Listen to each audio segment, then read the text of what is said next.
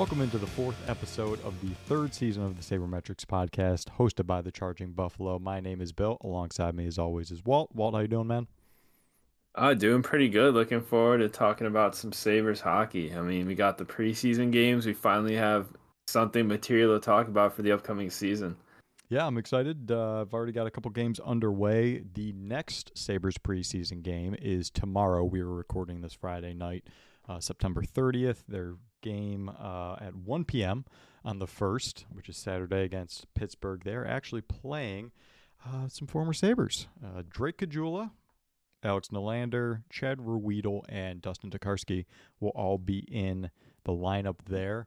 Um, any thoughts on any of those names I just rattled out? The one actually I wanted to talk about was Drake Caggiula because I actually kind of thought he started last season pretty well, and then he had some kind of what was it shoulder injury, um, and that was Yeah, pretty much the end of the season. Yeah, I mean, really, the one thing I remember Drake Caggiula is how like the Sabres posted that clip of him getting like injured in practice and like their 60 second roundup. That was just like oh, that's what it insane. was. Oh my god, Yeah. I forgot they did that. Well, not great. Um, jeez, I. That's like uh, what was it? The ankle injury, the high ankle sprain that he got. oh yeah. I think that they had too on camera. That was not good. Girgensons. Gergensen's man, they've got a lot of. I mean, everything's everything's on camera these days, so it's it'd be more surprising if someone didn't catch it. But Yeah. great. But Maybe, to maybe post that on like a 60 second roundup. I mean, not great. I mean, it is technically new, so they are rounding up the day and what happened, but oh, that's just not great. Um, so yeah, that's who the Sabres are playing on on Saturday in the lineup for the Sabres, and uh, we're going to dive into not only the lineup but kind of some of your comments on it that I totally 100% agree with. Um, so it's not like we're going to have any debate there, but um, we'll at least talk about it.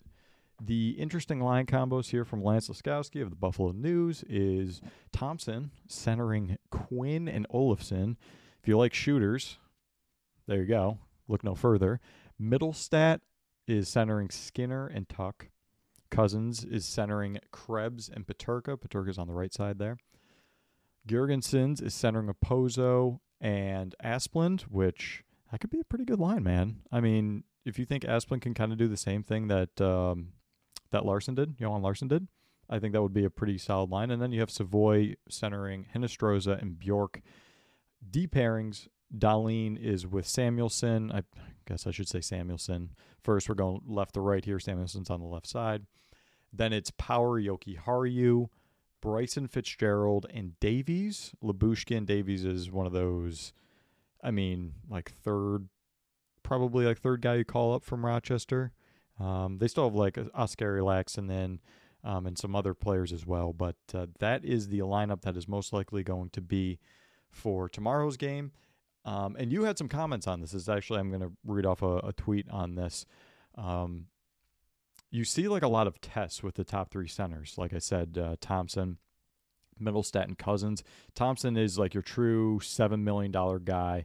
You know, can he actually live up to that? And can he not only be a shooter but a playmaker for other shooters? Mittelstadt is, I mean, if you can't produce with Skinner and Tuch, that's that's concerning. Um, and Cozens, you know, can you really be that defensive guy where JJ Peterka is a rookie and I mean, I'm not going to say he's bad defensively, but he's uh, unproven is at best, I guess you could say. And then Krebs, who didn't look great defensively last year. I just kind of wanted to pick your brain on all of that and just kind of see where your where your thoughts were with it. I agree, but I just wanted you you to expand on it a little bit.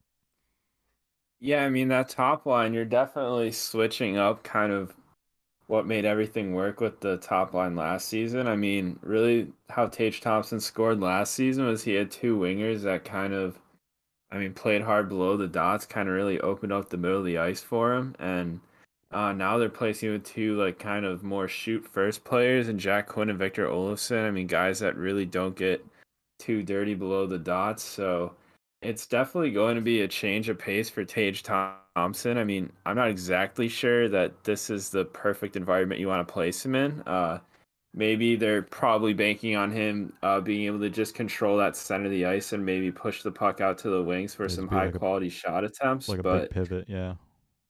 uh, that's, I mean, that's really the only thing I could think of. But yeah, I mean, having your three best shooters on the team on one line is definitely interesting. But Don Granato's done interesting stuff before that somehow works. So we'll see what his plan is with this top line.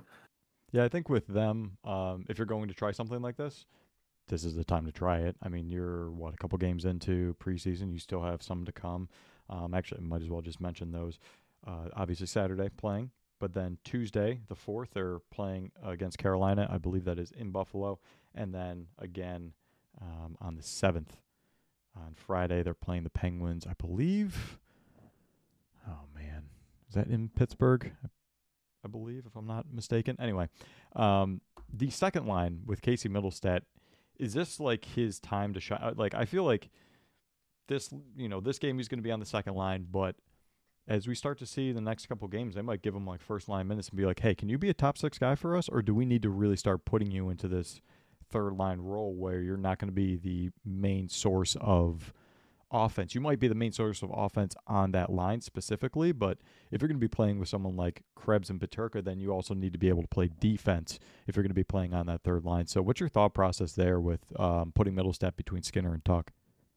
Yeah, I mean, they're pretty much placing him on the same line that Tage Thompson had his breakout offensive season on last year. I mean, throwing Jeff Skinner and Alex Tuch on his wing. So I think this is really just a prove it opportunity for Casey Mittelstadt because the bottom of that lineup and the middle of that lineup's filling up pretty fast, and Casey Mittelstadt really hasn't been able to show what he truly has the really the past few seasons because a lot of stuff's been disrupted by injury. So I mean, there's still kind of a question like maybe if he's healthy for a full year, he could have a strong year. But yeah, I mean, this is basically just the prove it line. I mean, if he can't produce with these two guys, he'll probably never be able to produce at a high rate at the NHL level. So I think this is a huge test for Casey Mittelstadt. And if he doesn't succeed, I mean, there may not be much more future left for him in Buffalo. Uh, like I said before, with all the guys coming up through that lineup. Yeah, I'd hate to say because I feel like he is part of the culture. Like he has a lot of friends on the team, and you know he seems like a decent guy from from what you can see. So that is kind of a bummer. But at the same time, it's like, hey, if you don't have a spot here, we can't just keep you around just for the vibes. Like it's going to come to a point where they need to move on from you. So we'll see what uh, Mittelstadt has to to offer in that position. Um, that might be the fix it line where you know some guy's struggling, you just you know put him in between Skinner and Tuch, and and he's all fixed. So that would be nice. Um, but then we have Cozens uh, as a third line center, which I think realistically as like him as like a really good third line center. What his third professional season in, if I'm not mistaken, it's kind of where I would want him to be. And I think your question was, are the defensive impacts for real? Like, has he really taken that next step? Um, I think when it comes to like physically, like speed, I think he's got it. It's just the how much stronger has he gotten, and how much is he adapted to the NHL game where he's able to read the game as a third line center, which like every, every position on a on a forward, you know, group is is important. But that third line center, I mean, sometimes you're going to be asked to to shut down the other team's top line, and sometimes you're going to be relied upon to produce secondary scoring because the first and second line are are getting shut down pretty well. So, what are your thoughts on Cozens Not only, you know, just for this game and, and being in between Krebs and Peterka, but just in general for this season, what do you kind of want to see out of him? And to be to be said, uh, we will be doing kind of a best and worst case scenario for a lot of different players. Um, I guess this might just be the the first one. Um, but I guess maybe what is your best and first case scenario with Dylan Cozens? I mean, ideally, I'd like to see Cozens in that spot Casey Mittelstadt is in because I mean, we saw Cozens playing higher up the lineup with uh, with guys like Skinner and Tuch last year, and he put up incredible results. So it's a bit strange to see him sent back down the lineup because it's definitely going to be a lot for him defensively. I mean, a good chunk of defense isn't just about like speed and effort, but at the center position in NHL, it's really about knowing where you have to be, like knowing how to read plays. I mean, really being responsible with the puck and not turning it over. Because uh, I think that's one of the reasons why, I mean, one of his line mates, Peyton Krebs, had such bad defensive impacts last season was he just didn't take great care of the puck. I mean, he turned the puck over a lot uh, relative to his other teammates. I mean, sure, he also made a lot of passes that created stuff on offense, but uh, defensively, he was just kind of getting caved in just with those turnovers that led to prolonged opportunities for the opponent. So it's going to be a test for Dylan Cozens. I mean, I know he put up, uh, he helped Krebs put up better defensive results uh, last year, and they're aligned together. Uh, so I mean, I think it's a test uh, just to see how much he's improved defensively. Uh, I mean, we saw a big improvement defensively in his stats in the second half of the season compared to the first half last year. And throwing a guy like JJ Peterka on line is also pretty interesting. I mean, he plays an up tempo game, plays with a high motor. I mean, how he is defensively at the NHL level still to be determined. I mean, he does have a high motor, but that doesn't always necessarily translate to good defensive results, but it's promising. So maybe this is a line that could work. I could also see this line kind of going horribly and being like a 40% expected goals for percentage line, but hopefully not. But yeah, I mean, it's definitely, it could be fun. It could be bad. I mean, it could be a mix of everything. And I think the biggest one um, is Girgensons centering Okposo and Asplund. What does that mean for LeBron's legacy? I'm, I'm, sorry, couldn't help myself. Um, yeah. And then Savoie's sticking around. He's uh, centering Hinostroza and Bjork. I think I, I, if you've listened to the show at all, you just kind of know my my thoughts on Anders Bjork. I like that they're showing his like personable side, um, because that's pretty much what he's gonna have to rely on. I just, I'm sorry, man. Like he just strikes me as a player that just goes out there, skates up and down the ice. Like this is the tank years, and I know uh, it's not from a lack of effort or whatever. It's just I'm not sold at all. Um, I think it's just been a steady decline since he's gotten here. Hopefully that changes, and you know maybe an injury opens up a uh, a spot for him and, and he performs, that would be great. Um, I just don't see it at all. That's something I'm I'm pretty firmly planted my feet in um, on, and I, I don't expect much there. But Savoie and Hinostroza being on the same line is pretty interesting. Uh, what do you make of Savoie sticking around? I mean, it's it's still early uh, in the preseason. There's no harm in keeping him around. They can keep him around for a while, and um, not even necessary, not even necessarily, excuse me, not even necessarily my bad. Um, you know, keep him in a uh, in just for the nine games. You can keep him around for some more games and just not dress him. Um, I think the best thing for him would be to send him back. But what do you make of him and maybe some other players, not only him, but some other players sticking around and, and possibly playing some of these last preseason games. And again, my apologies for the horrible voice crack. I had like meetings the the entire like last hour and a half of work and then essentially just jumped on this podcast. So I'm I'm hurting. If I have a voice tomorrow, I'm gonna be happy about that. yeah, I mean basically I mean with the guys still sticking around, I mean, yeah, Savoie, I mean, he's shown some flashes this preseason. So yeah, I mean know they said they're going to get him one more preseason game, so I mean that should be interesting to see. I mean Winnipeg should still have a pretty decent group this upcoming season. I mean, guy I'd really watch out for on the team as well is Zach Benson. He's a draft eligible for the 2023 class. He's going to be absolutely electric on that team. So definitely has a pretty good environment to go back into to put up a even bigger uh, point performance at WHL.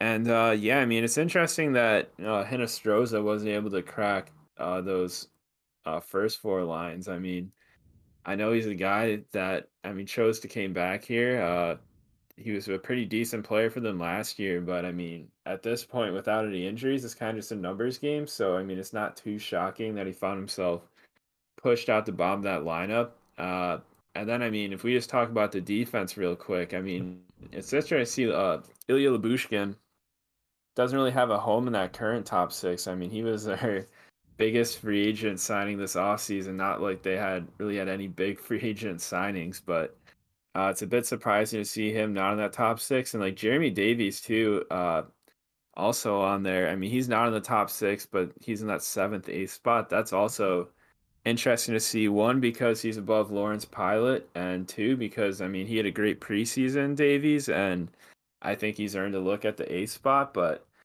you got to free my man Lawrence Pilut. I mean, I don't know what he has to do to get a long term shot at the NHL, but I thought he looked great in the two preseason games he played in. I think at, at the same time, you have to give some guys some some games. So like some you know Pilut might have to sit this one out. It's just the way it goes. Like someone has to sit to to give someone else a chance. Um, Jokiharju not at least from what I've seen in the preseason, um, during the games I've had been a little busy, so I've had to like passively pay attention. So I, I don't want to speak on his full game, but some of the things I've seen have been not good, uh, to say the Yeah. least. And putting all of that pressure on Power to play with him is a little bit scary. Um, Samuelsson, Dahlin, that's I'm pretty happy about that. I'm just happy that Samuelsson is looking more than just like a bottom pairing defenseman. I just I didn't really know how much of like the whole he's a big guy would be affected by the, you know, we're just saying that because he can't skate kind of thing. But he's been rock solid. He, he just swallows pucks, and I mean like Jay McKee's someone who like never really put up massive points, but all he did was swallow pucks, and he was a very important player, and everyone loves him. And I see, you know, Mattias Samuelsson can kind of carve his his own little path that way, so that's good. Uh, Fitzgerald Bryson, I just we're not doing that again, right? Like that's again, this is just like this is preseason, you know, get some guys. They some somehow time. posted good numbers last season, which was shocking. I mean, that was the one pair that was like, "Oh, is going to end tragically," but they somehow did. I mean, I don't know, it's just luck or just the cards they were drawn, but somehow I when would they were love to see that. they put up. I, I might do a little research and see like the sample size of that because that blows my mind. But mean, yeah, it's nothing it blew my against- mind too when I saw it. it's nothing against each individual player. Just together, it just doesn't seem like a great fit. Um, yeah, I mean, two small guys. yeah, like Fitzgerald definitely plays bigger than than he is, but I I don't know. It just doesn't. I I think defensively, it's just a little bit. There's a little bit too much left to be desired there. I guess I should say. Um, so that's that's where we're at with the the lineup for tomorrow. Obviously, there's other guys like you know that maybe have played in the last game that aren't getting a shot there. So it'll narrow down next week. We'll probably have to do another episode next week. We'll see if my voice cracks then too. Um, one last thing: the goalies, uh, Anderson, Comrie, and UPL were the goalies. Um, any comments on them at all uh, before we kind of move on to some other stuff here? Uh, I mean, I think they look all right. I mean, that's kind of what you expect is they're just gonna be all right. Uh, I know I tweeted out earlier this week kind of like how the Sabres goalie situation is a little bit like playing with fire. I mean, you have Craig Anderson who's 41 years old. You have Eric Comrie who had a really good season last year, but the guy only has 28 career NHL games and he's 27 years old, so he's probably gonna double his uh, career NHL game total just in the first half of the season. So I mean, that's pretty insane to think about. But I mean, it's still a rebuilding year at the end of the day. So I mean, it's not like they're gonna have like an incredible team and like it's like oh they would have won the cup if they had good goaltending. I mean, I don't still a rebuilding year. So See, that's the thing. I don't know if it's like people just getting, you know, getting kind of like mixed in with like the Bill stuff or just like really, in- you know, had an entire season off, uh, an entire summer to just kind of let things, you know, ride out and forget about it. But I've seen a lot more people saying like playoffs question mark, and I'm like, no, no, like why are you saying that? Like, I think not even the team is saying playoffs. I mean, that's I forgot who the interview is with, but they're like, oh yeah, we hope to improve this year. but- Yeah, I, I forget who it was too, but I remember watching it. and I was just like, they were like, "What's your goal this year?" And they're like, "Well, it's obviously to win the Stanley Cup, but." And then he just kind of like went into this whole thing, and essentially meant to like, we hope to make the playoffs if we can. And we have some fans out there like, I'm really liking this team. Like this Savoie kid's really good. Can he lead us to the playoffs? I'm like, he's freaking 18 years old. What are you talking about? Um, and I guess this leads me into my next thing that it didn't bother me. I, I genuinely found it hilarious. What are you talking about? Jason Robertson. Kevyn Oh, Adams yeah. makes one phone call and Sabres Twitter craps their pants. And you know what? I love that about Sabres Twitter because you can talk about anything and a lot of people can can jump in and it's a great conversation, but I genuinely found it funny how like one report saying like, "Hey, they might have called Dallas." You know, just inquiring about him and like mock trades out the wazoo. It was hilarious. I loved I genuinely loved it because it's content and you can just like kind of see, you know, where everyone's at. And then you have the people that are like, I think we can give him like Johnson and a fourth, right? And then other Yeah. people are like, I, I mean, we could probably give him like Dahlin's first child. Like it's just the just the varying like things. Like some people were like way overpaying, and then some people were like, What are you talking about? He's an RFA. Not going to pay him anything. At the end of the day, I don't think he's. I don't think Robert's going. Robertson's going anywhere. I would assume. But I mean, Dallas is kind of in one right now because they have Jamie Benn and Tyler Seguin making all that money, and Robertson's like, why would I make any anything less than them? And I'm sure they're trying to bridge him like the Sabres did with Sam Reinhart. and that could end up biting them in the butt too. So they're kind of in one right now. I just wanted to get your thoughts on the whole Jason Robertson thing about him as a player, I guess.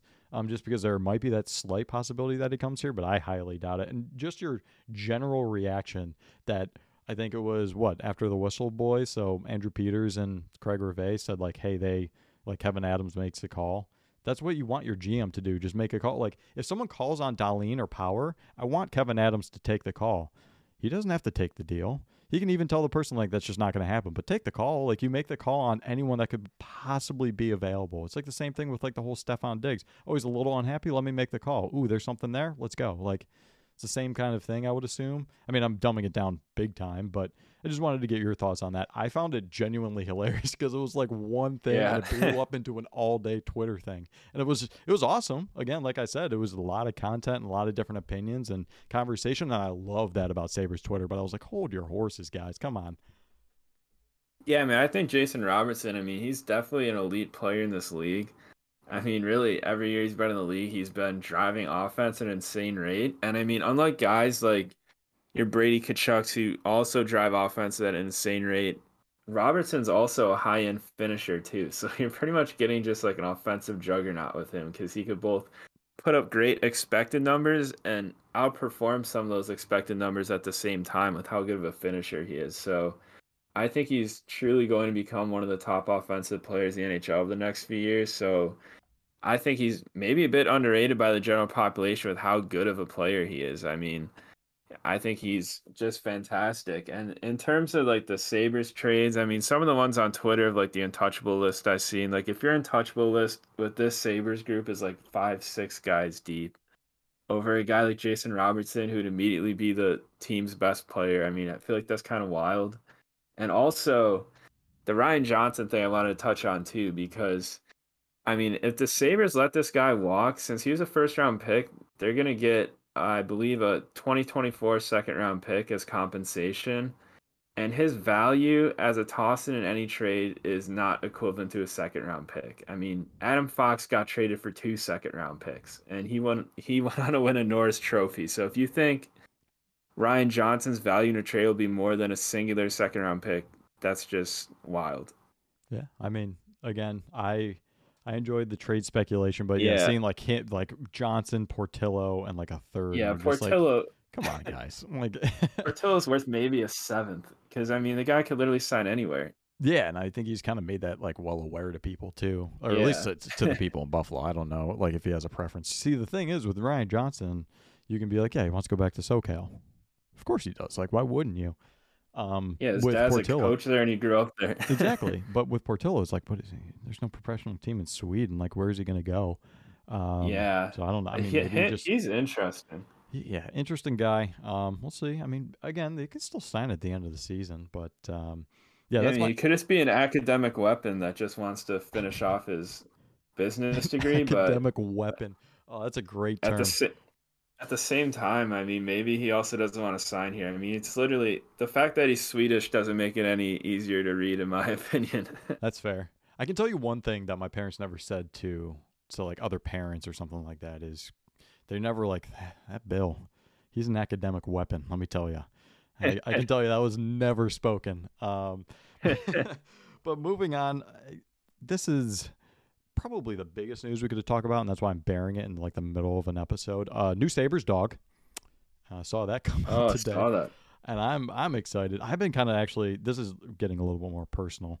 Um, I'm actually kind of like looking to get a dog. I do plan on moving back to Buffalo though, so I I kind of want to do the whole like get situated there and then get a dog. But you steal the Sabres dog. I was gonna say, hook me up, but I, I, think it's actually like a train. They the last one they gave it to was a some kind of veteran or or it was a, it's a service dog, and um, yeah, I think that's probably what they're going to do again. It's like a small thing, but it, you know, a lot of people love it. You know, I don't know. I have my dog, my I technically my parents' dog, but she was here uh, yesterday while my parents were doing some stuff in Rochester, and she just brightened the mood. I was just sitting there working, but I was just happier that she was around and um, you know, seeing a seeing a happy little dog in the locker room or in the hallways after practice, something like that. I like the I like the vibe. So I know that's a game really changer. That, and yeah, game changer exactly. I mean, that's it. That's the kind of move that takes you from like a 75 point team to a 90 point team immediately. So Um, that's what we're looking for from the Sabres in playoffs? Question mark. Um, so I just wanted to mention that. I think that's I just find that pretty cool, and I'm sure uh, everyone else does as well. Amerks camp starts next week, um, which means that their home opener is sh- coming soon as well. Uh, tradition on my end is to go to the home opener every single year with some friends, so I will be there. Um, I will buy someone a beer if they actually find me. Um, let's see what comes of their roster, but can you maybe give a prediction of not your heart, because I know your heart says Lukas Rousek should be on the Sabres, but who do you think is going to be right on that bubble to get sent down or like be right there at the at that last, you know, preseason game, something like that? Who do you think are going to be those guys that are sent down to Rochester? Um, just a general outlook on them that you have as of right now. It's again, it's fluid because they don't even have their roster set. Um, we will also have more of an Amerks preview once that is obviously set. We might even have a special guest for that as well. That is going to be coming up later on. But just wanted to get your general consensus on who do you think is going to be right there and maybe the last send down to Rochester kind of thing, um, and just a general sense of what you want to see from Rochester this year. Yeah, I mean Rochester this year is definitely going to be really interesting. Uh, they definitely seem like they're a little bit more built towards how they want to play. And I mean, I'm pretty impressed with their defensive signings so far. I mean, the Amerks defense is going to be incredibly deep. I mean, we'll see if the Sabres keep seven or eight defensemen at the next level, but I mean, even so, you're still looking at guys like Kale Clague, Jeremy Davies, Chase Priskie. Uh, even Laaksonen has his moments. Uh, you're looking at some really fun offensive pieces down there that could are a really strong transition. It could really help push the pace down there, which is kind of how they want to play. And then that forward group too is also going to be really interesting. Uh, the interesting part to me is going to be how they fit in all those prospects and actually get them all ice time, especially if a guy like Tyson Kozak ends up not going back to Portland. Because I mean that Amerks forward group just they just got so many bodies in that group right now. I mean, you got guys like Malone, Brett Murray, Brandon Biro, uh, Kulich, Rosine, Kisakov, Michael Mersch. I mean, you're really just loaded with bodies down there that have all been decent AHL players and also prospects too who you're trying to get minutes. So it's gonna be interesting to see how they find the balance down there. For sure, uh, Michael Mersch actually signed an extension, so good for him. Um, there's also uh, Mason Jobst, I believe his last name is. They like him oh, down Jobst, there as well. Ohio Jobst. State legend. There you go. Um, so yeah, I mean, there's there's some players there. Um, we'll, we'll see. Obviously, more as the roster, you know, accumulates. I think the biggest thing with me is I love that uh, Malcolm Subban will be down there, uh, most likely with UPL if I had to guess. And I'm just happy that uh, he's around in the organization as you know a goalie that's obviously decent, but um, as a person too, I think he's an awesome guy, and that'll be really good to have him around the young guys down there, along with Michael Mersch and, and other guys like that. But um, I'm excited for the Rochester Americans this season, man. Like some of those games that, or I went to a couple games last year, man, they were intense. Um, especially if you have a guy like Casey Fitzgerald down there, man. He exactly yeah. what you saw with Buffalo is the exact same thing you see down in Rochester. He's giving it his all, and he's causing crap. The first game I went to, I think it was the the home opener last year or something like that. He was just decking people, and he was all over the ice, and he looked really good. And he he he 100% deserved that call up last season. So um, I'm excited. It's one of those things where you really start to see who's separating themselves and, and being noticeable. I forgot about Weissbach. Don't. He's how, gonna be down. How dare you? I was waiting for you to mention him because I was just gonna go off, basically saying like, "How could you forget him?" Even though I totally forgot him. um, I mean, don't sleep. That's all I'm trying to say. Yeah, he looked good in the preseason. He does look pretty good in the preseason. I think what is this? Is going to be his second year pro, if I'm not mistaken. Yeah. Um. So I mean, like, yeah, technically he's what 25 or something like that. He's getting up there, and but I mean, I think he could end up depending. I don't know, depending on how injuries go and how the, you know, I guess the makeup of. The thing is, I, I think Granato is very much like he's not going to call like an Alex Nylander and put him on the fourth line, or Grigorenko yeah. and put him on the fourth line, or Linus Weissbach and put him on the fourth line. I think he probably like has faith in those guys to be able to accomplish the job for what he would put them into in like a fourth line. Like I I think Linus Weissbach at least would put put forth all the effort he could to play on the penalty kill and stuff like that. But I think there's better players in the system in Rochester, and there are different types of player in Rochester that you can insert into this lineup. If you need someone that's actually going to play top six minutes, you can have guys like that. If you need someone to play in your bottom six, you, there's different players in Rochester that can kind of fill You that. so- free Brett Murray. I think he's got such an interesting skill set, and I mean, really? he's fantastic in his preseason game. I think, I mean, if you could just with Yeah. like the way he plays, like if you could turn him into like a six foot six, just like menace and that bottom six, that could also be like a net front guy in the power play. I think you could have a valuable player. I think you could also maybe even like we know that Girgensons can play center or wing, and like Okposo, everyone just assumes he'll be back next year on a team friendly deal, but they might have to go to Okposo and be like, "Look, you're our captain this season. We love you, but like." You have to realize what we're looking at next season, and we would love to have you here, but we also have to give opportunities to other people. I don't know why I'm singling him out specifically, but you know, there could be it could be one of those things where it's like, hey, Brett, we really like you for the future and everything like that. But this year, we just kind of need you to be a dominant force in Rochester. Do that. You'll get your call ups and stuff like that, and then we'll try to carve out a, a better time for you because it's just it's such a cluttered bottom six. There's six positions each night for guys to to play. Again, obviously injuries, stuff like that, or who knows, maybe some guy plays crappy enough that they get the Cody Eakin treatment and, and Granato's just had enough of them and just benches them for like an extended period of time. But I wouldn't bank on it, you know? So like that's there's so many players that you could probably try to pencil into that bottom six that would realistically make sense. And you're you're leaving off players that probably deserve to be there. I, I don't know. I feel like we, we might run into that situation this season, depending on Yeah, you I mean they've got just like the amount of fringe guys they have, Yeah. like in Rochester. I mean that's also where like the where the prospects in Rochester to go question comes up as well because there's so many guys in Rochester that are kind of on the verge of like an NHL spot on like a rebuilding team. Yeah. That I mean, you can maybe sprinkle in prospects throughout, but I mean, I don't think you're gonna see like Isaac Rosén getting minutes over a guy like Weissbach or Cederqvist or guys like that or Brett Murray because I mean, right now those three guys are probably better than Rosén. I mean, Rosén's obviously younger and has more potential, but you're going just towards like how effective can he be at the AHL level right now? I mean, you may have some names like that ahead of some of the prospects. Yeah, I mean, let's just go over some of the names that are on Rochester. You have Weissbach, Brendan Warren, Zach Berzola, excuse me, uh, Jason, Pe- uh, Josh, excuse me, Pessolt, Josh Pessolt. Oh God, I'm not even gonna try that guy's name. His name's Cohen. That's all I know. He's a right winger. um, Brett they got some tricky names down there. Yeah, Alexander Kisakov, Casey Fitzgerald, Philip Cederqvist, Oskari Laaksonen, Lukas Rousek, uh, Matej Pekar, Tyson Kozak, uh, Isaac I forgot about Rousek too. Rousek. Who? Here's another He's name. so I don't. good. I don't know if he's actually still here. Andrew Oglevie. He was hurt like or Oglevie. I don't know how he pronounces it.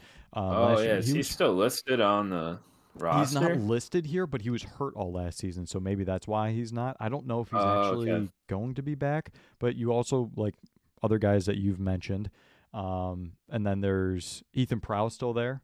You have Byro, like you Oh, mentioned, yeah, he's Sean good. Malone. I mean, there's just so many players. It's going to be competitive Yeah. down there too, which is a good thing. Um, but man, I mean, some of these Tyson Kozak's really going to have to learn how to play on like the third, fourth line of an AHL team. Yeah, And Isaac, that's Ro- what I'm thinking. With Is- like a guy like Kozak, I mean, even Yeah. Rosén, it's gonna be like. like you can't expect Well, I mean, to be on the top line. stuck. Yeah. Yeah. Actually, no. I mean, I think actually I forgot. Rosén does have that out clause where he could go back to Sweden if he's not getting enough ice time by like December or Oh something. yeah, go so go get your 30 seconds of ice time over in the SHL, pal, and let me know how it goes. You don't want to play in the bottom six in the Yeah, I AHL. mean- like, I it might not be what you love, pal, but dude, that last season, like no one knew anything that you did because you weren't you couldn't get on the ice, and it's Yeah. I it's not necessarily his fault, but I don't know. I mean, like even if it's not the perfect role in Rochester, it's you know grass isn't always greener over there. I mean, with Kozak though, he's I think his situation is a lot more interesting. I tweeted about this was Yeah. that I mean he could be stuck in like a fourth, third line role in Rochester, or he could go back to Portland and be like the guy there. He'll be the captain of the team, like he was last season. He could put up like a hundred plus po- point season there. I mean, Portland's gonna have a contender in the WHL playoffs. I mean, I know it would be a step back, like in terms of just developing his skill, maybe, because uh, like the WHL is obviously a few steps behind the AHL, but it could be a great personal growth opportunity for him to really take on that leadership role in Portland and oh maybe it helps out his overall game too because he's a guy who I mean like Michael Peca said over the offseason he maybe just doesn't realize how good he actually is and I feel like him going back down to the WHL and being, a bit of an older player down yeah. there I mean he'll realize what he's capable of offensively and he could build that confidence down there so I think the Kozak situation is going to be interesting to see where he ends up. I mean, it sounds like it's leaning towards Rochester, but I mean, also Portland would be a great spot too. Yeah, I mean, I think it's a, a confidence builder, like trying things in a game that he normally probably wouldn't do in the AHL and being like, holy crap, I can actually do that and trying to craft that stuff. Um, you know, I I think that you can also go to him and say something along the lines of, this is your time to like really make that jump. We see it, and fans in Buffalo see it now too. But this is the time you go put up 100 points, you be the captain, you lead your team, and you get a lot stronger. It's like the same thing they said to Reinhart. They're like skill wise, you could probably play here. Skill wise, Tyson Kozak can play and probably play in the AHL. Like you said, he might not know exactly what he can do. He might not be as he might not know how good he is, but at the same time, it, you know, this is your time to yeah you have your team workouts and stuff like that but find time away from that to get to the gym too and, and things of that nature of that's what was asked of sam reinhart and you know he took it took it to heart and it took him a little bit but he finally started getting stronger and stronger and, and his play started to improve because of it um, so I think that's another. Yeah, I mean, he doesn't have school anymore. I mean, the younger WHL guys got to go to high school. I mean, the older guys have a little bit more free time on their hands to hit the gym and whatnot. So that's got to be like I'm someone that peaked in high school when it comes to like athletics, so I never really got to like enjoy that. But like that little during juniors, like that little after high school before anything else, it's got to be so nice, man. Because you're still young, you yeah. can go do whatever. but oh god, that's got to be really nice. Yeah, good chunk of free time. Everyone else is at school. See that, and that's the thing. It's work on work on hockey. Just like become obsessed with hockey, which like it's easy for me to say that behind a microphone, but that's what that's essentially what these coaches are going to be asking of him if he goes down there. It's like you have to yeah you have to treat this like you were essentially drafted. Like Peca's mentioned, he's like I, he's like a first round draft or first round talent, and it's just like treat it that way. Take this incredibly seriously and say like this is this is my building year because next year, if you get shot out of a cannon, who knows what can happen? You could even end up in Buffalo uh, by the end of it. So I think that's just like a really good motivation for him either way. I would hope, and I would assume that he wouldn't take a, a quote unquote demotion to Portland very, very rough. Um, obviously, he's going to want to play, you know, professionally. I think that's a goal for everyone. But if he kind of sees that's on the track anyway, and he can go be the captain of a team that can go deep in the playoffs, especially with players he's played with before and has relationships with, and it's you know one last hurrah, and he can take that extra time to work out. I mean, that's that's literally all of it packaged into what you want for a prospect. Um, and the fact that again we're talking about this with a seventh round draft pick just a couple years ago. I mean that's that's significant. So shout out to management for finding him. Um, and and you know, shout out to the the analytics team. I'm sure they had a, a part in that, and shout out to him because he's obviously worked on it. And it's just really nice to see players like that get rewarded.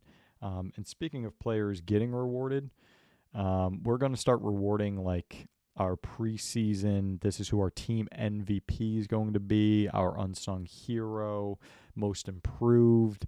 Um, and we we'll have one negative. Um, I was thinking about keeping this off, but one negative. Our biggest disappointment this season. We're just going to try to guess that it's, nothing against that person. We're just we can even make up some random thing and, and just have fun with that. Um, so, team MVP for the Sabres this upcoming season. Walt, who do you think that will be? Oh, this one's a difficult one. I mean, right? I think yeah. I'm probably going to have to go with I'll take this kind of the cop out answer here and go Alex Tuch, just because I think he was the best Sabres player in his somewhat smaller sample last year, and I can't see him really slowing down anywhere. So I'll go Alex Tuch. The only reason I don't go Tage Thompson is I think his he'll get a few more assists this season. He had like what 30 last season and like 36 or 38 goals. I think he'll dip in goals a little bit, go up in assists a little bit. Um, but I think Dahlin's just going to play play well enough that he's just like this is his season. I just I don't know. It just feels like he's in a good spot now, um, and he's had this the summer to to kind of grow from that good spot that he's gotten himself into, and um, you know whatever kind of past influences were were kind of like weighing on him. I I feel like he's truly gotten over that now. So I think Dahlin for me will be the team MVP.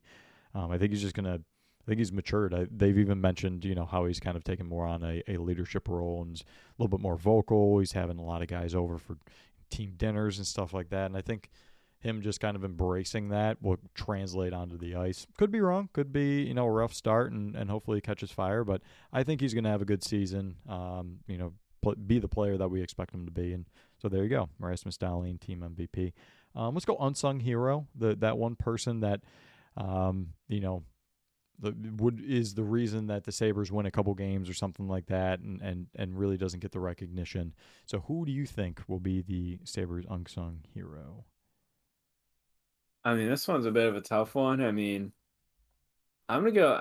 I might go Owen Power here, uh, just because. I mean, obviously, it's hard to be an unsung hero as a first overall pick, but I mean, I think just like his entire personality and the fact that he's a defenseman, he kind of doesn't attract that much attention. And I mean, I also don't think he's to put up insane point totals this year. So that's the reason I'm to go with Owen Power here. I think he's to just have incredible impacts on the game, especially offensively, but it may not always show up on the score sheet. So he's going to be my pick for an unsung hero for this upcoming season. I am going to make a case for you for Owen Power, even though I'm not going to pick Owen Power. For Owen Power, an unsung thing is if he can drag Jokiharju out of the depths of wherever he is because he is a good player. Yeah. We've seen it at times, and so like if he can do that, that's that in itself is impressive. And then anything that he's able to do is, you know, a a rookie um, that was in college last season, and and obviously has the expectations, but. I think if he can do something like that along with performing, and yeah, obviously not blowing out the you know the, the point totals out of the water or anything like that, but um, playing well enough that uh, he he lifts Jokiharju's game and and is real solid back there. I can see why you say that. I'm going to go with Mattias Samuelsson because I think it's going to be the same reason. He's going to elevate Dahlin's game, you know, now that they're partners, what would seem to be kind of permanently. And, you know, they might switch things up here and there, but um, I'm going to go with Samuelsson. One, because he blocks shots, man. And that's just, God, that's just such a hard job that's just such. I mean, he's probably going to lead the team in that, and that's just that's real tough, man. Uh, it's just tough work. I respect that a lot. Um, as someone that didn't necessarily want to pick Miss Samuelsson just because I wanted to forward where he was picked, I'm glad to see where he's ended up, and you know I'm happy to see what he'll do this season. I think at some point we're going to kind of see a. Uh, I'm going to make a prediction here. We're going to see a little bit of offense out of him. I don't know. It's going to be one of those like wrist align and just dangle Brent Burns and everyone's just like, what the crap just happened kind of thing. So I'm I'm I'm putting my money on that too. So unsung hero for me, Mattias Samuelsson. Um, crap. What was it? What was the third one I had? Unsung hero. We have MVP. We can do the there was another positive one I had, but let's go with the biggest quote unquote disappointment or someone that you maybe had too high expectations and they might have not reached it. Um, I was going to go first, but I want to think on this for a second. So, who do you think might might have a might have a tough season, you know, or or just not live up to to the expectations that we expect from them? Um, again, obviously, we're not hoping this or wishing this, um, but it's also a podcast and we're here to make content. yeah, I'm gonna go. Yeah, I mean, I I can't say Casey Mittelstadt here, else his neighbor or whoever that guy was will quote tweet me. But I'm gonna go. I think I'm gonna go Henri Jokiharju here. Uh, I mean, I know it's this is also kind of a cop out answer because he had a really rough season last year, but some of his decisions. I mean, I know it's the first preseason game, but a lot of his decision making and stuff really just looked off that first game and you hope he's not like caught in that zone that a lot of young defensemen get caught in where they tend to overthink things and are afraid to make, make a mistake and in turn make even more mistakes and i mean the guy literally just looks like he's in like like Stranger Things or something. He's in like the upside down right now or something. We're just seeing like I feel bad for the him. man. remnants of himself. I mean, yeah, I don't really know what's going on there because he was he was a good NHL player his first two years here, and Yeah. last year he fell off, and the first preseason game was definitely really discouraging. Not that much should be looked into that, but I mean, he's gonna gonna have to turn things around this year. Uh, still has one year left on his deal after this season, but I think his future could be at stake with another really bad year here. I mean, yeah, like I don't know. I'm not willing to give up on him yet. I still think he's a, like he still has that good player in him, but there's just like those certain gl- and uh, like again, like if you make a mistake as a defenseman, it's usually a little and, and a goaltender, same thing. Like it's usually more noticeable. But with with him, man, it's just he doesn't like even pass the eye test. Like there's certain times where I'm like, man, he's just outmatched in this situation. I don't know. I mean, I'm not going to be too critical right now. We'll kind of see how he plays, but I think you're you're onto something there, saying he could he could struggle. I think with me, I'm going to go. And again, this is not me wishing he has a bad season or anything. I think Jack Quinn. I think he just he tore it up so much last year that I just I, I can't see him living up to his expectations that some people might have for him. Um, and I think you know it's he's playing in the NHL now. I mean, those are some big boys with a lot of skill. I mean, he, he might have been playing in the AHL where there's like one or two lines that had a lot of skill, and some of those guys were, you know, skilled and strong. But every single team has. I mean, not, maybe not every single team. We we still play in a league where Arizona is a team, but um, you know, we play in a, a league where they're rolling four lines deep, and you better be able to keep up. So I think he's just younger, and I just personally think JJ Peterka is just a little bit more elusive and and kind of grinded out that he can adapt just a little bit better his first season. I still think Quinn can have a very good season. Uh, that's not what I'm saying, but I think the like the the floor the floor and the ceiling is the best way of describing it. I think the floor is super low and the ceiling super high, and just that kind of like variability is what leads me to believe he might not live up to it again. I would love for him to put up like 30 or something like that. That would be sweet. That would be awesome. But I think it's just he has a lot of expectations and rightfully so because he tore it up last year and, and good for him. So I think he's kind of he did that for himself, which is a good thing. Um, you know, diamonds are, are made under pressure, but at the same time, um, especially if you're going to be getting put on the first line and stuff like that, that just can be tough. And and there's certain plays where we saw it with other young guys, Reinhart, Eichel, um, Dahlin. We'll see it with Power. They all make mistakes, and some of them are pretty ugly. And I'm sure he'll have some too. So um, I, I'm just worried about the expectations more than than him, the player himself, obviously. So um, that's who I'll say who I'm a little worried about, I guess. Um, is there any other categories that we really wanted to go over? I know we wanted to kind of do some, you know, best and worst case scenarios with some players as well. Um, any other kind of categories that we wanted to choose players for? Uh, not that I can think of. Maybe I know I'm gonna think of something as I'm like mixing this down or something like that, and get just get incredibly upset and just be, oh, could I? Um, I said something before too, and that's the, that's the most frustrating part, and I can't remember. But this has been a this has been a rough episode already for me with the voice cracks and uh, and me not being able to remember crap. It was oh man, it was a long day at work. Let's just say that. But um, we're here to talk about Sabres, not work. Last thing I think really to to talk about before we do any kind of like best worst case scenarios is how much of a point increase can you see with the Sabres this season? And is I guess kind of pulls me back to the whole people kind of talking about playoffs. You're I mean, you're asking for a big time jump in points. So I just kind of wanted to see, as of right now, where our realistic expectations are for the Sabres. I want to put those out on the floor right now.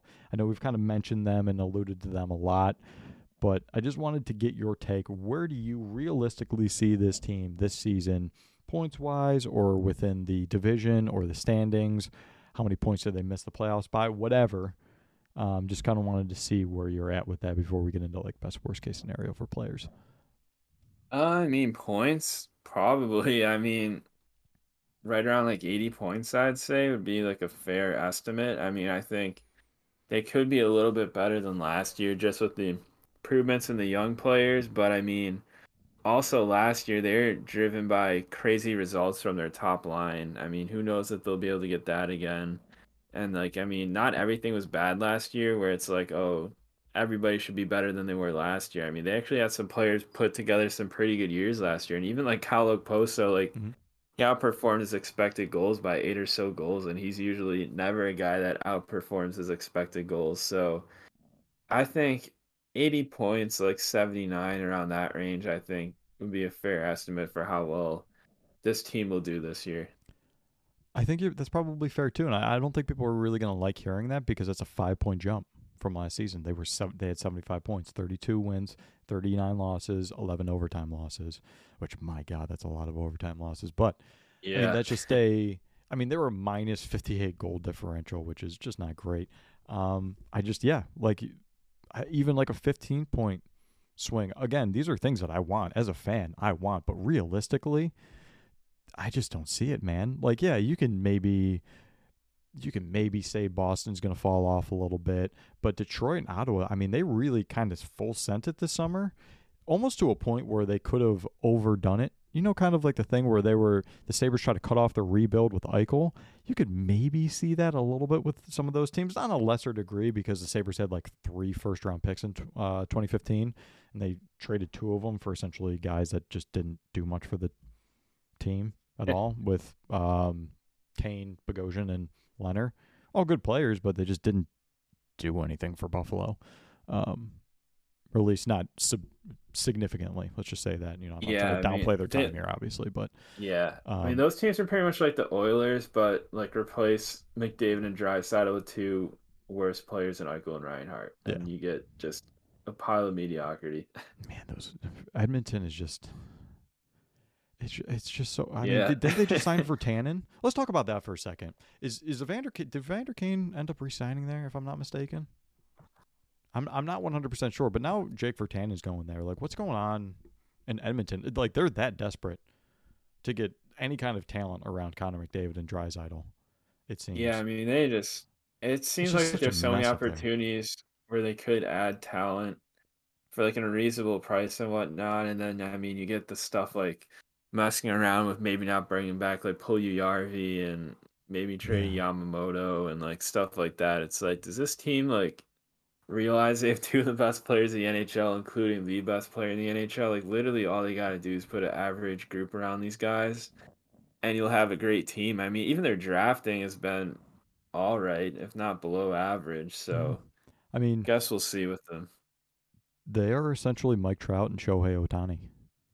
Yeah. Fantastic generational players that are just a delight to watch, and they're getting absolutely squandered, absolutely squandered by their teams, and it's just Like that playoff performance last year, they were like 32 points in like 18 or so games. It's like, how do you not win a cup if you have two guys going off like that? it's because the rest of your team stinks. Um, I mean, Yeah. look, that's that's their problem. The Sabres have had so many problems. Like we could just go on and on about those, and we have we have in the past.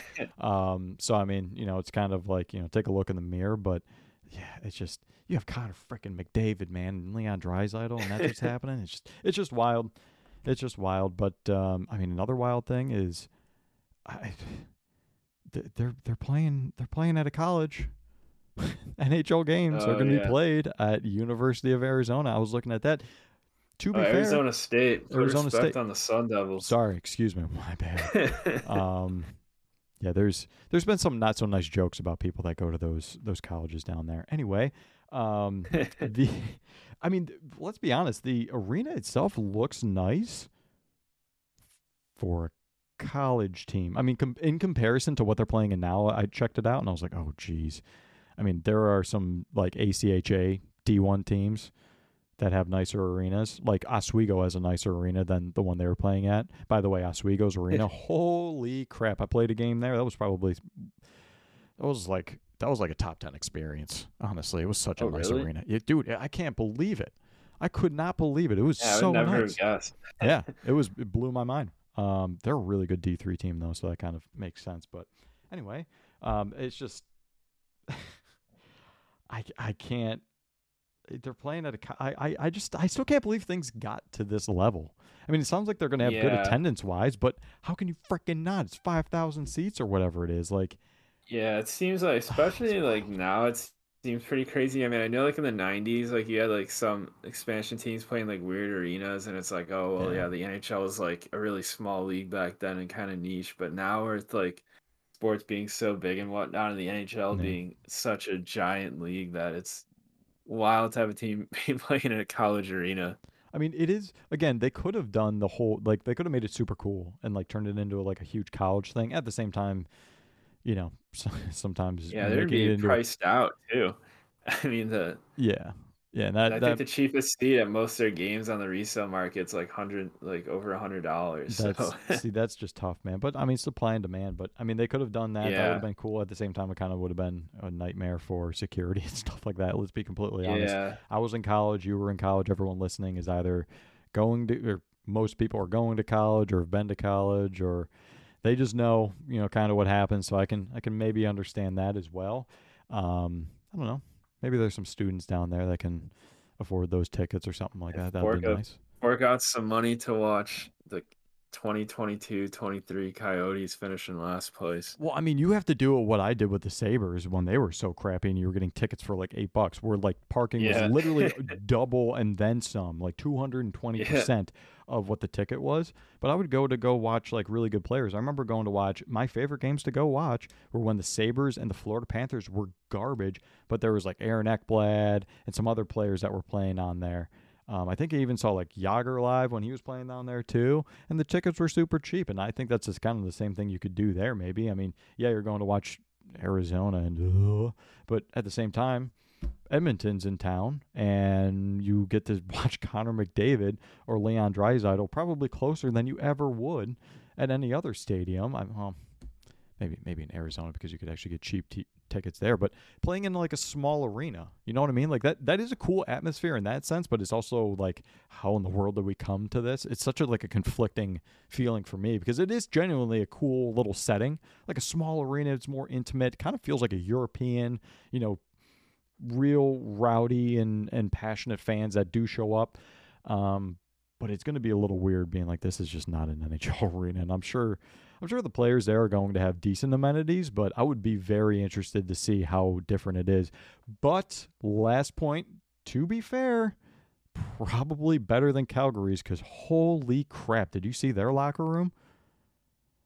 Oh And yeah, it looks like their locker room I played for at St. Bonaventure, dude. yeah. Nothing, nothing against some nice people believe down there at uh, in Olean, but my God, that rink was a nightmare. Um, I mean, like, I, I know that there was like that real. I don't remember exactly when it was, but everyone redid their locker room. The Sabres did, and everyone was. I think it might have been like the late two thousands or something like that. But everyone was doing it. Calgary hasn't upgraded since the seventies, baby. I mean, what is going on in there, Yeah, they look like their main locker room looks like a visitor's locker room. right?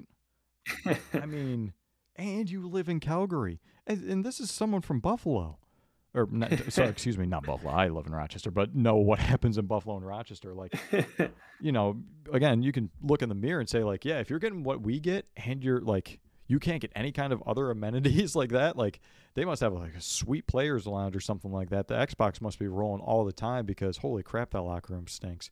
As Yeah, compared to my other favorite teams, thing was holy like, crap. yeah, when the, I remember the Sabres upgraded their locker room and they didn't have a good year, and all the complaints like, oh, it's the locker room. Uh, Yeah, They're yeah, they're they're just playing uh, Connect Four yeah, they're all a fireplace. They should be practicing their slap shot. they play like one ping pong game after t- uh, after practice, and three weeks later they lose a game five one, and some guy from uh, Cheektowaga is freaking out because some guy was working on his serve instead of snapping five hundred wristers after yeah. practice. And you're like, what's going on here? Um, but I mean, we're we're essentially at the point where um, you know we're just kind of talking crap on other teams, and I, I kind of feel bad about uh, talking about them just because like we are at the end of the day we're Sabres fans, man, and I've even said on this episode the Sabres aren't making the playoffs. We both said it.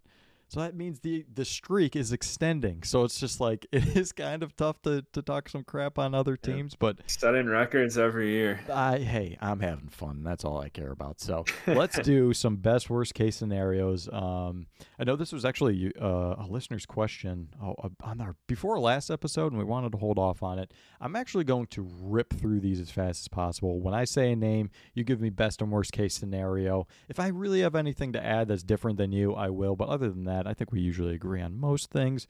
Um, at least on air, off air, we're usually at each other's necks, but um, we'll talk about that later. Yeah, off air it gets violent. what do you mean it gets violent? You, we, if anyone actually saw us at the game, you'd realize, oh, Walt's just way bigger than Bill. Um, anyway, Craig Anderson, best worst case scenario. I think best case scenario, he stays healthy. He's like a somewhat smaller 1B role and he puts together a similar season as last year. I think worst case scenario is that completely falls off and also suffers from injuries. Yeah, I think the biggest thing for me to say is uh, worst case scenario for all of these guys is any kind of injuries or long ca- long term injuries or like a lot of small injuries that just keep chopping up and they can't get the flow into the season and stuff like that. I think that's probably going to be my worst case scenario for everyone. Um, so I might not even mention that. I think for Craig, uh, best case would be that he plays really well, um, but he also this is even the better thing where even if he's playing well, he understands that the Sabres need to give some games to UPL. If that, you know, kind of situation comes up where UPL is playing really well and they're like, look, I mean, we, we, he deserves it. We need to do this. And Craig has the wherewithal to be like, yeah, I get it. I think that's really best case scenario. If he's playing really well, just they're probably just going to ride the hot hand. So I'm really adding gravy on top of that. But I mean, a boy can wish, can he? So, best best and worst case scenario for Eric Comrie. Let's go Malcolm Subban as well and UPL. Let's just get all the goalies out of the way, um, and and kind of readdress the defenseman from there. Uh, well, Eric Comrie, best case scenario, I think, is that he turns into a true starting goalie, and what we saw last season with Winnipeg is truly what he is. I mean, worst case scenario is probably he ends up being like a just a run of the mill goalie. I mean, maybe even a below average goalie, and he's not really a guy you can trust long term. Uh, Luukkonen, I think for him it's simple. Best case scenario, he stays healthy. Worst case scenario, he gets injured again. I mean, he suffered from a ton of injuries over his NHL career, and it's really kind of hampered his chances at an NHL job. And Malcolm Subban, best case scenario, vibes. Worst case scenario, I don't think there is one. I love him, man. I just think he, he just has like such a good personality. Um, also shout out to his brother PK, uh, retired from the NHL, and um, I was actually talking with my pops about this. Uh, I know I'm going off on a tangent here, but uh, basically was saying like with a guy that didn't have like the personality of PK, he might try to like get a you know get a job somewhere, like get another NHL job somewhere, or like a two way job. You know, like hey, I'll play for your AHL team, but um, you know leave me the opportunity to try to make your NHL team kind of thing. Um, with him, like he just has such a good personality that I think he's just going to seamlessly move into the next phase of his life. So um, I know he kind of fell off at the end of his career, just like uh, so many others. Um, but man, like he was kind of like a trailblazer in a sense um, with some of the things that he was able to do on the on the blue line there, and it was an awesome career. So I don't know. I mean, I, know he, he, listens to this show, so shout out to you, PK. But um, yeah, I just you know wanted to mention that as well. So great vibes with the Subban boys. Um, let's move on to the defensemen. Um, let's start with I guess just the the guys that are listed on the Sabres roster right now. We'll go alphabetical too, because why not? Jacob Bryson. We'll go in threes too. Jacob Bryson, Rasmus Dahlin, and Henri Yoki Jokiharju. Best and worst case scenario. I mean, Bryson, best case scenario is he's able to stick in the Sabres lineup. I think worst case scenario is he gets pushed out of that top six and spends a lot of time in the press box. Uh, Haru, uh, I'd say best case scenario is that he really bounces back and plays like he did in his first two years. I mean, even if he does that, that's still acceptable. I think worst case scenario is he's same thing as last year, which was one of the worst defensemen in the NHL and – start to question what his future's like. And then was the other one Dahlin? Yes. I think Dahlin, I mean, best case scenario is that he takes that next jump and is a positive impact player in both the offensive and defensive ends, uh, while also still putting up great numbers and really gets his confidence back and becomes the player we thought he could be. I think worst case scenario is really just more of what we've seen the past few years, where it's just very inconsistent play. There's times where it looks like he's lost all his confidence. Uh, that's really something that I think would be really discouraging if that happens again this year. So I'd say that's worst case scenario. Yeah, I agree with all of those. Um, let's go with the next four then, because that's that's what's left here. At least on the Sabres roster, I'll ask you about a couple Amerks guys as well. Uh, Ilya Lyubushkin, Lawrence Pilut, Owen Power, and Mattias Samuelsson. I'm actually going to take Lawrence Pilut because his is he gets that opportunity and he seizes it and he just never lets it go. I'm not saying best case scenario is he makes the Sabres out of camp. I'm saying when he gets that opportunity because it seems like he's on the outside looking in. As of right now, who actually knows? But that's just kind of how it seems. And if he gets that opportunity, he seizes it. I think worst case scenario is you know, he goes to Rochester and for some reason it's just not working out or whatever, and then he doesn't get that opportunity. Or if he does, he just like massively falters. I don't know if it's confidence or whatever. So that's my best worst case scenario. I would assume you probably agree with that. But um, let's go with the other three then Ilya, Lyubushkin, Power, and Samuelsson. Uh, I mean, Lyubushkin, I think best case scenario is that he's able to maybe play a little bit higher up in the lineup, kind of like he did in Toronto with Morgan Rielly, and could really be that – defensive guy that lets an offensive player flourish or at least flourish without the defensive mishaps.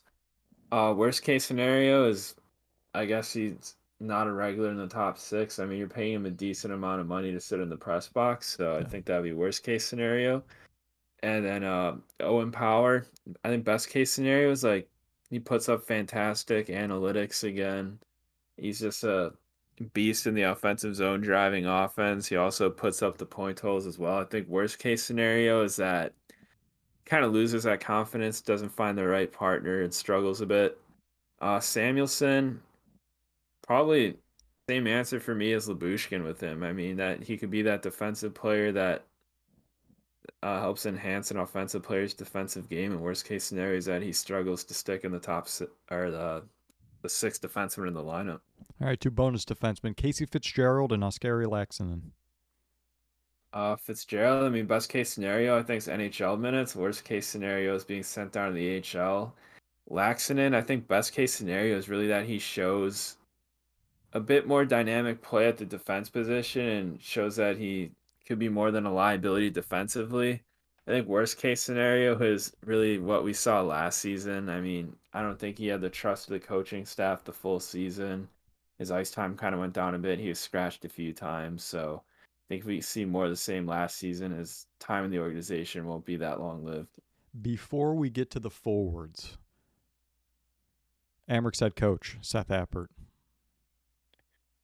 Uh, yeah, for him, I'd say best case scenario is really just being able to play the style of game that it seemed like he wanted to play last year. I mean, just really pushing the pace offensively. I mean, rush based team. I mean, really just that. I mean, worst case scenario is maybe kind of the worst we've seen in the Amerks last year. They play that rush based system and kind of just get killed defensively. Okay. Uh, Sabres head coach, Don Granato. Uh, I think best case scenario is he continues on what we've seen from him, continues to develop the team shows a little bit of improvement in the standings. I think worst case scenario is I think a losing streak. I mean, imagine like if he did a Kruger losing streak with like 15 or so games, it, those are always tough to bounce back from. Yes, yeah, I I would agree. Uh, last one when it comes to front office people, GM Kevyn Adams. Uh, I think best case scenario he stays the course. Worst case scenario he tries to rush things a little bit. Uh, I think they're in a good spot right now to kind of just let their youth continue to develop. I mean, really take this year as a year to see where everyone is in the organization and I mean, let those draft picks continue to develop and reassess each year, but not make anything too drastic. I would put my money on him staying staying the course. So probably looking at best case scenario there. If I had to guess, I just I can't imagine. Uh, it still could happen, but I just can't imagine. All right, onto the forwards here. Um, I'm trying to see. I mean, do we really want to go over guys like Anders Bjork and Riley Sheahan? Yeah, let's do it. We're doing all of them. Going groups of three: Rasmus Asplund, Anders Bjork, and Dylan Cozens. Uh, I think Asplund, best case scenario, is he continues those defensive impacts from last year and could also. Yeah, I mean, if he could do that in a larger role, I mean, maybe he could get even more of those votes next year. But yeah, really just doing that in a larger role. I mean, worst case scenario, uh, I guess his defensive impacts fall off and it was kind of all smoke and mirrors. I mean, that would be worst case scenario. Yeah. And then uh, the next one, Anders Bjork, best case scenario, not in the press box. Worst case scenario, in the press box. And then Dylan Cozens, best case scenario is he really makes that jump offensively, because he really hasn't made. I mean, he made a jump last year from his rookie year, but it's not a jumper. It's like, oh wow, this guy's firmly a top six offensive contributor. So I think best case scenario is the offense comes, and like worst case scenario is the opposite. The offense doesn't come, uh, struggles defensively. I think that would be worst case scenario. Yeah, I was gonna say if he can fall back on like even if he isn't blown like if he doesn't score as much as he did last year, like that's definitely a concern. If it's the same, you're like, okay, well he's not making any progress there. But if he's playing good defensively, that's something to fall back on. It's not as good, but it's like okay, well if he's going to be like a third line center, I mean, if he's not tearing it up offensively, at least he's good defensively. But if he's not, you know, improving offensively, if he's staying pretty static and he's getting caved in, trying to play like third line center, or something like that, that's definitely worst case scenario. So I agree with those. Zemgus Girgensons, Vinny Hinostroza, and Peyton Krebs. Uh, I mean, best case scenario is he shows he can play center and has good defensive impacts. I think worst case scenario is he gets pushed out of the lineup. Uh, Hinostroza, I think best case scenario is he really just gets minutes. Uh, I mean, at four groups filling in more. So yeah, the worst case scenario is he gets pushed out of that starting 12 and struggles to get back in. Uh, Krebs, worst case scenario, the defense doesn't improve at all. The offense is still isn't that great. Uh, I think best case scenario is he finally is able to really like connect plays offensively. He kind of gets the reads down at the NHL level and can really play his type of game. And also he gets stronger in board battles and is able to win pucks. I think that'll also make a big difference. Yeah, I think uh, another thing with him, like best case scenario, is like like you said, the strength to go along with his motor. Because I never really questioned his like effort out there. Thought he was always you know putting forth that effort. It's just being able to make that translate into meaningful plays and um, yeah, being able to see more of that, even if it's might not necessarily translate to the score sheet. I think he's going to, you know, pick up his assists as he does. Um, probably not going to have a huge goal total. I think, you know, best case is if he's you know, starting to to push towards 20 goals. That'll be that would be like again, and this is factoring that he plays 82, you know, full 82 games, stuff like that. Um, excuse me, I don't want to voice crack again. I've already hopefully learned my lesson. Um, moving on from Peyton Krebs and those guys, Casey Mittelstadt, Kyle Okposo, and Victor Olofsson.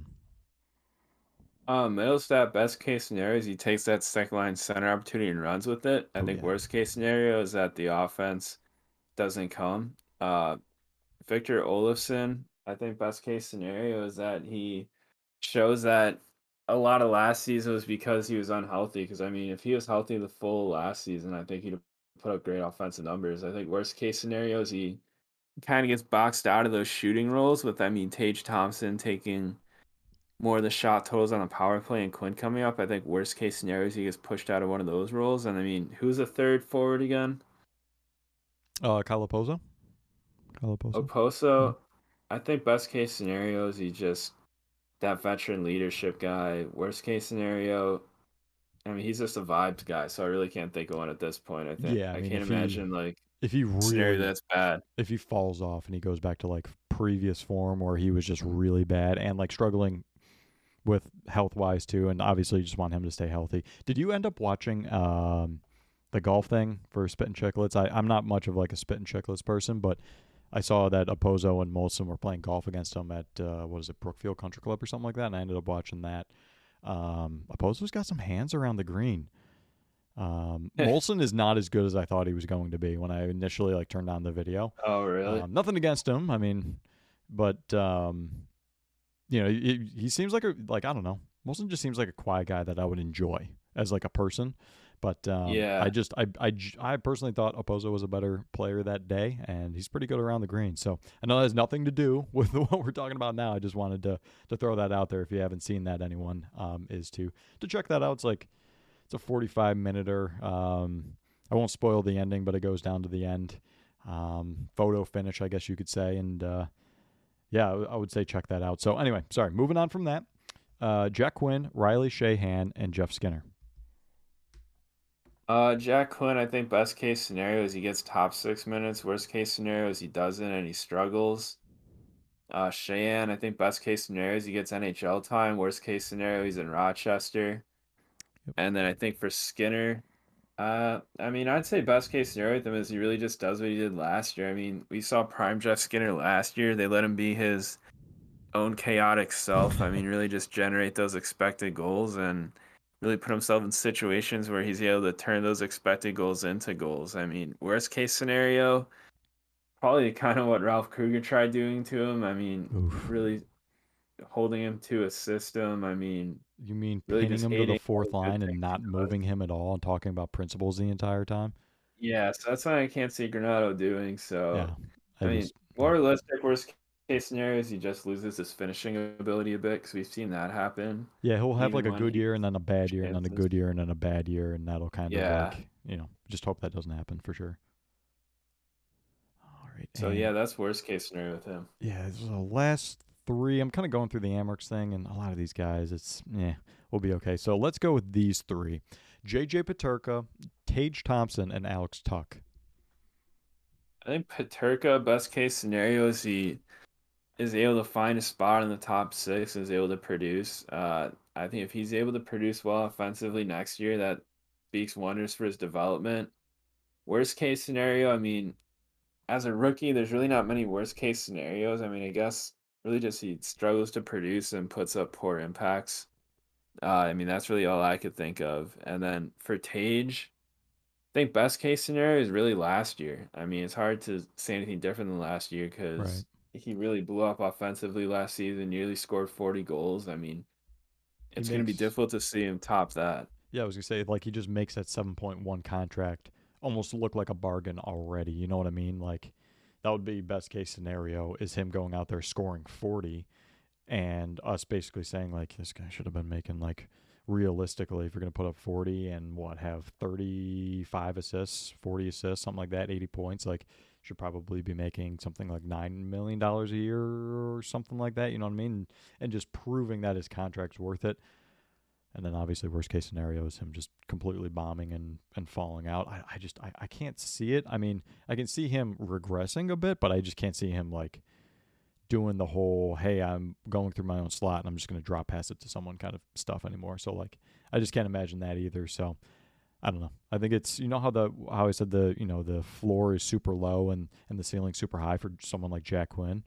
I think it's kind of like the opposite for Thompson. I think like the ceiling's a little bit lower and the floor's a little bit higher. I think he's just going to have one of those like middle of the street seasons, even if it isn't him blowing it out of the water. I also don't think people are going to be like, "Holy crap, this this seven point one million dollar contract is going to be an issue going forward." Yeah, I mean, I think I think worst case scenario with him is just like a lot of his results last year are environment based, and he doesn't put together those five five results without like ideal line mates. I feel like that would be worst case scenario. Is like he turns to a forty point guy. That's absolutely not worth seven million. No. But Yeah, I mean, certainly. I guess we'll see. Yeah, for sure. Um, did we do you did uh, did we do Alex Tuch last one?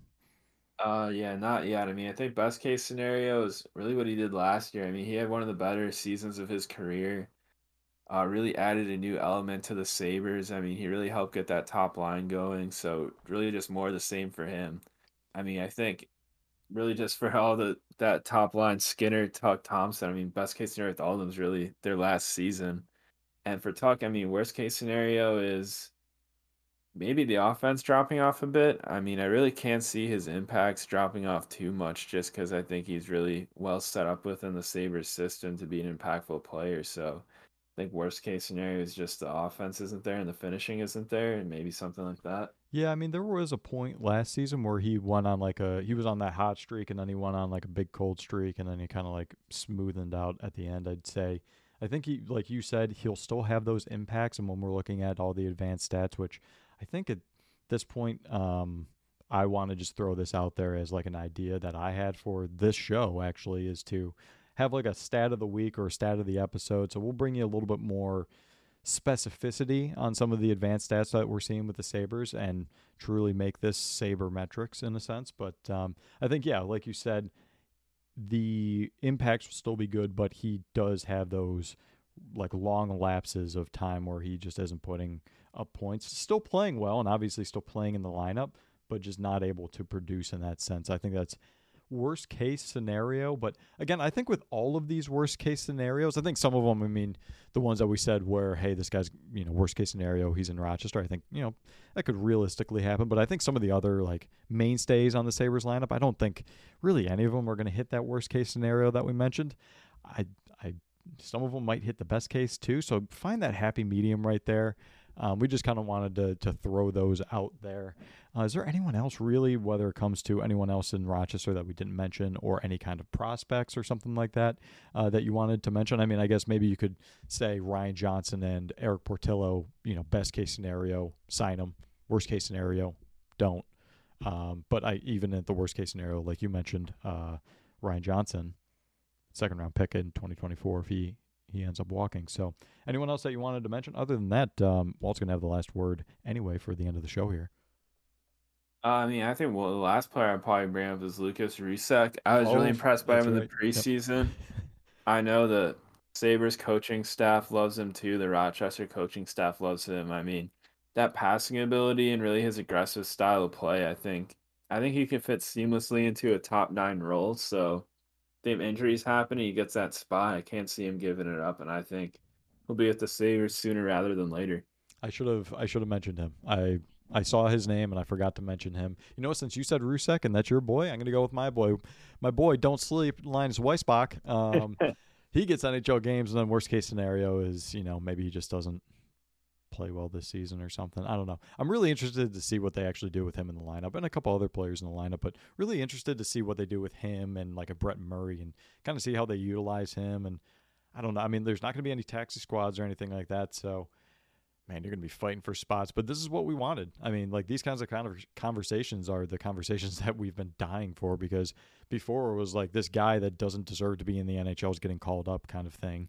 You know, like they were just, they just didn't seem to have the kind of quality and depth that they have now in a sense. It might not be, you know, playoff depth, but at least guys are fighting for spots. You know what I mean? Like, there's still yeah. a lot of room to grow, and there's still a lot of there. Again, like I said earlier, six spots each night in that bottom six that are going to be up for grabs. Um, some of them are going to be locked in by you know some secondary scorers, but other than that, I mean, we could see a healthy rotation of some guys too. I'm just really interested to see what happens there. So, um, any other you know comments or, or last thoughts there, Walt? Or do we uh, do we sign this one off? This has been a this has been a long one. I guess last thing, I mean, the Charging Buffalo Sabres preview guide's going to be out hopefully within the next two weeks. So keep an eye out for that. Uh, that will give us or give you guys even more info on kind of like how I view each Sabres player heading into the season and kind of how I think they need to improve or how they're already excel in that area of their game. So keep an eye out for that. I will say, if you like the Sabres draft guide, you will like this. Let's just say that. Is that fair? I think so. Yeah, it's going to be a similar format. So mm-hmm. if you like guides, you'll like reading this guide. I mean, I think people that listen to this, and especially if they've gotten to this point, they're passionate about Buffalo. They're likely, you know, have some intelligence other than like just try to bash this guy's head in and why are we taking out all the enforcers and stuff like that. So I would assume that they would be interested in in reading something like that. So we'll obviously keep you posted on that. Walt's done a lot of hard work on that. He's going to have his newsletter coming out too. That's going to be um, a weekly thing oh, yep, during the season.